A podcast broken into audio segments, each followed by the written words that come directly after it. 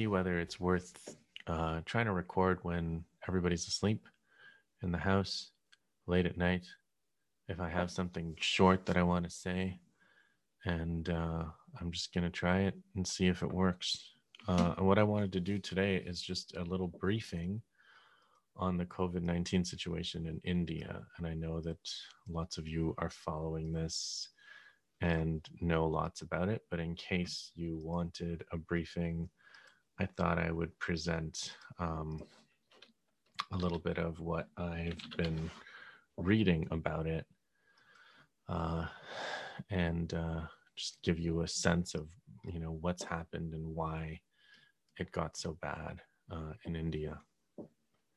So first of all, the scale of the crisis in India is we're at 21 million uh, cases total, according to Worldometer today, 230,000, uh, 151 deaths. Um, and these are pretty much acknowledged to be on the low estimates. We're talking about 400,000 infections per day. And again, this is possibly low. Uh, 21, 22,000 dead in a week. Um, but you know, maybe two times that, maybe five times that could be the real number. Um, as far as the health system goes, uh, critical care beds totally full. There's no ventilators to be had. Uh, oxygen is short. Um, this is whether you're going to a private hospital or a public hospital, of which there aren't really public hospitals. Um, people are having funerals over WhatsApp. Uh, the crematoria in Bhopal uh, haven't been this busy since the Union Carbide slash Dow chemical gas leak. Indian Railways coaches have been turned into isolation wards. Uh, one priest told New York Times reporter Aman Sethi that he's burning 40 to 50 people per day at a crematorium. So, what happened? How did this happen? Um, you remember last year, India had the most draconian lockdown in the world, probably, and one of the most sudden. Uh, it was declared with four hours' notice, as if it was like some kind of operation declared to try to catch terrorists or something, um, which there was no logic to it having such short notice. Um, and it was incredibly draconian, heavy police response, uh, and you know, as bad as that was, it did actually uh, have some benefits uh, in terms of breaking the flow, uh, you know, breaking the chain of infection, as they say. Um, but then uh, after, you know, some time under lockdown, uh, you know, the prime minister, the government relaxed the lockdown. So they kind of, um, they kind of declared victory they literally declared victory, actually.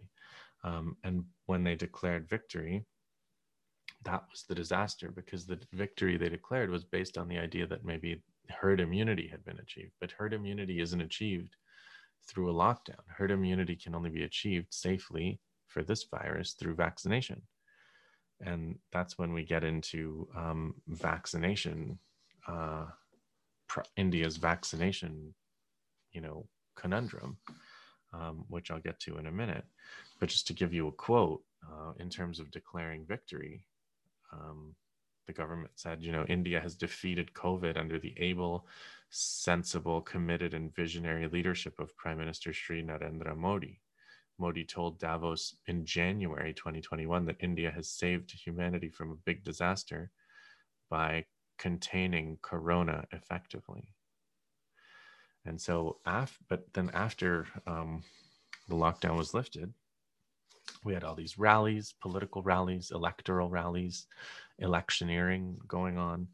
Uh, the religious festivals, especially the Kumbh Mela festival, which had millions of people, three and a half million people, went to bathe in the Ganges River.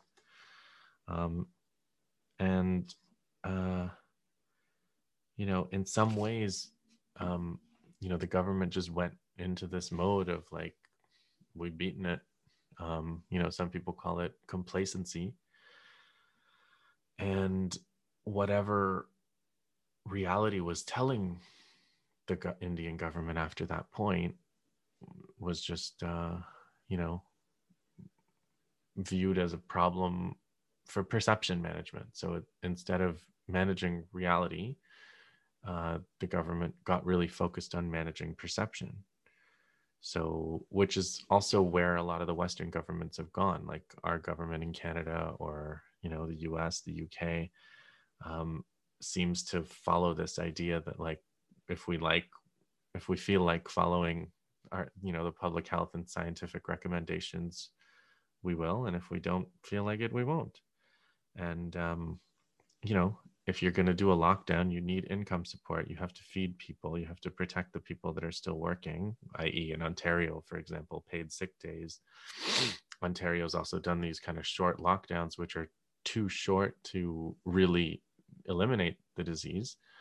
Um, there's been no kind of COVID zero um, green zone reopening strategy, which is, you know, if you haven't heard of that, I recommend that you look into it. It's basically like following the public health guidelines to their logical conclusion so that you can do what Australia or New Zealand or Taiwan or obviously China uh, managed to do, which is really break the chain of infection. And now, you know, New Zealand or Wuhan, they're having outdoor concerts with tens of thousands of people because they managed to eliminate the virus. Whereas, you know, places like Ontario, um, Quebec, or, you know, the massive crisis in India are happening where they declared victory prematurely and now uh, they're back in a crisis.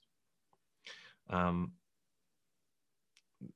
in terms of managing perception, the government has resorted to outright, outright lies. So the government lawyer Tushar Mehta said nobody in the country was left without oxygen. Delhi authorities complained, and his response, which you may have heard, was let's try and not be a crybaby.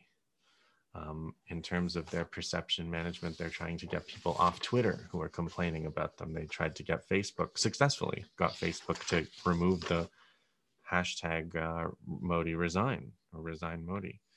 There's a pattern of cover ups of data because perception management is more important, especially in this kind of context of India where politicians are always on campaign and they're always on kind of right wing you know the bjp is always on a right wing campaign which means it's always like a politics of hate it's always a politics of resentment and blame um, rather than you know trying to deliver something uh, you know disease control um, and part of the electoral perpetual electoral rally mode is literal rallies. And uh, mm. Deepankar Basu for The Wire did some modeling and concluded that they did play a role. These big rallies, of course, they did you know you get thousands of people gathering together with no masks no public health guidelines and they become spread events um, but then the other important thing that I wanted to say is uh, this all takes place in the context of a privatized uh, health system in India that is running like other like Western systems across the board. First of all, for private profit, and second of all, wherever there is any kind of public health system it's always run on the edge of collapse. So like that's that's my analysis of what's going on in ontario is the public health system is always being cut to the point where it's just on the edge of collapse. And so when they're trying to run the icu uh, you know, try to prevent the ICUs from collapsing. It's basically like a control system problem. Like how close to collapse can we keep the system running? And that, um, you know, eventually you're going to collapse if you if you try to if you try to run a system as close to collapse as, as possible, and every once in a while you're going to go too far or or not far enough. Every once in a while, you're you're you know sooner or later there's going to be a collapse. Um, there was time. We've we've had this this going this crisis has been going for more than a year now. The problem has been known for more than a year. There's been plenty of time to build more capacity, but in India, um, according to one estimate, 1.25% of the GDP is spent on health, and it's actually closer to 0.34%, which is very low even for poor countries. The World Bank figure is 3.54%, but the World Bank figure for like Brazil is 8, 9%. Most countries are spending more, even poor countries. Um, so now, just to conclude the vaccination story. Um, so India's vaccination situation is surprisingly bad, considering that so much, so many vaccinations are actually manufactured there. Less than fewer than 10% of Indians have gotten even one dose. About 2% have been fully vaccinated as of April 29th the US has 30%. Uh, Brazil has, even Brazil has 5.6% for comparison. Um, the Serum Institute, which is the main manufacturer of vaccines, which is making about 60 million a month. Um, Bharat Biotech is doing about 10 million. Um, there's a third company that's gotten a, an agreement with Russia finally uh, to start, but it's going to take a long time. And again, we're in a crisis where thousands of people are dying every day. So it's going to take months for vaccines to be manufactured and then to be delivered and then for immunity to take place. So a lot of these losses are already locked in. Um, you know, ideally they would have 150, 180 million um, vaccinations per month, but they're doing 60 million a month um, if you can't get your second shot, the first one is eventually rendered useless, right? So people are actually trying to get their second shot and not getting them. Um, so India is a vaccine powerhouse. Uh, before COVID, it was producing maybe 55 million vaccines per year for routine vaccines, right? For all the preventable diseases that are subject to vaccination, smallpox, polio, etc. Um, so the Serum Institute has been producing AstraZeneca on a license. And the idea was that it was going to produce it for the whole world. But now that India's had this collapse, all the vaccines, you know, can and should go to India. But that means that Africa, which was relying on the Indian vaccines, is out of luck now. Um, and the vaccines are expensive. So this patent, the question of the patent waiver is not necessarily for India in the sense that you know india's problem right now is an urgent need to manufacture much more however if other countries can manufacture can get the license now with the patent waiver um, then there'll just be more vaccine for everybody so holding it up for private profit thanks to bill gates uh, and his lobbying has already cost many many many lives and uh, the sooner this waiver comes through the, the more lives will be saved. Um, the more lives will be kind of urgently saved here. So, just to say a few, to conclude, a few bad words about this COVAX scheme, which has been proposed by the, um, you know, pharmaceutical corporations in the West as an alternative to waiving the vaccine, wait, you know, uh, patents. Um, COVAX is set to deliver, you know, one fifth of the needed vaccines by the end of this year, 2021. They're not accepting Russian and Chinese vaccines.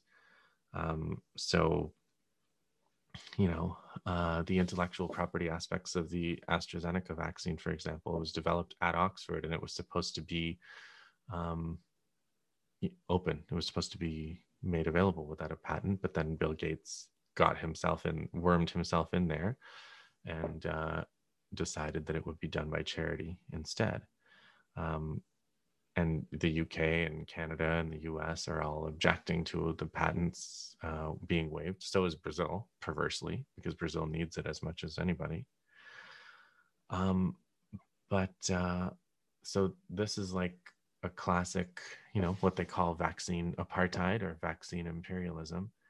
And it's putting this kind of intellectual property of the corporations in the US ahead of literal saving of hundreds of thousands, maybe millions of lives. And, you know, societies that need to get to that stage of herd immunity, um, which they're not going to do, including in the West, without um, vaccination on a mass scale.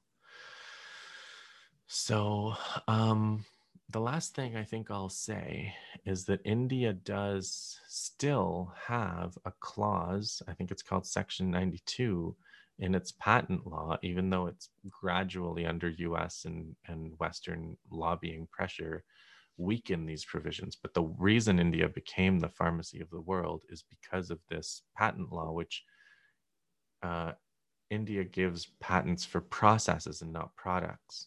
So it was able to license people to produce generic drugs as a result of this, and that's um, that's what that's what people are calling for now. They're calling for you know you can produce the treatments, you can produce the vaccines, you can do any of these things under license using this uh, patent law, Section 92 of the patent law.